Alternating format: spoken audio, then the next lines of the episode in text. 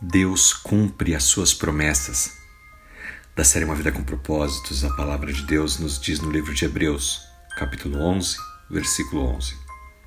Nos diz que foi pela fé que até Sara, esposa de Abraão, pôde ter um filho, embora fosse estéril e já muito velha. Quando Deus está desenvolvendo o seu caráter, às vezes ele testa você e testa você com aquilo que parece ser improvável, um problema insolúvel. No livro de Hebreus, vemos a história de Abraão. Abraão tinha um problema que parecia ser impossível aos olhos humanos.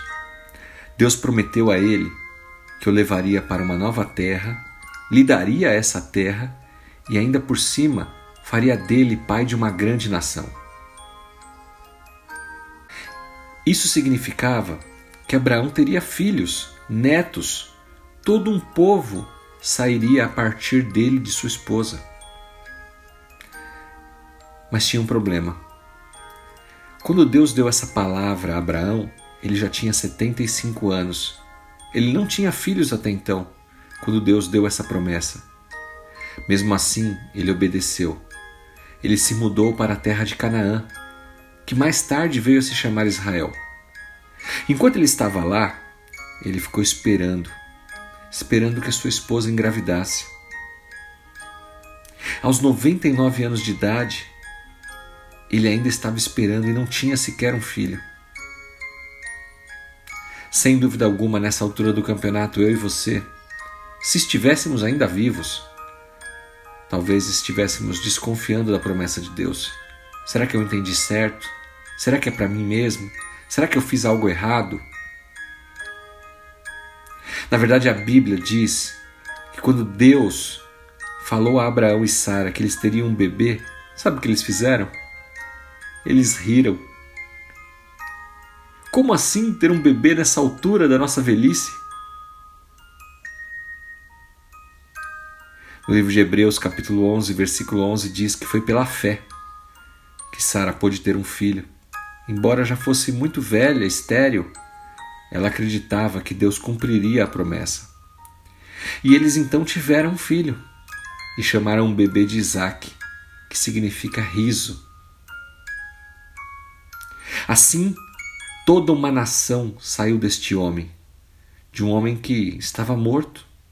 Uma nação com tanta gente como as estrelas do céu e a areia da praia não há como contá-los. Depois você confere essa linda história no livro de Hebreus, capítulo 11. Foi Deus que riu por último. As promessas de Deus se cumprem no tempo dele, não no nosso.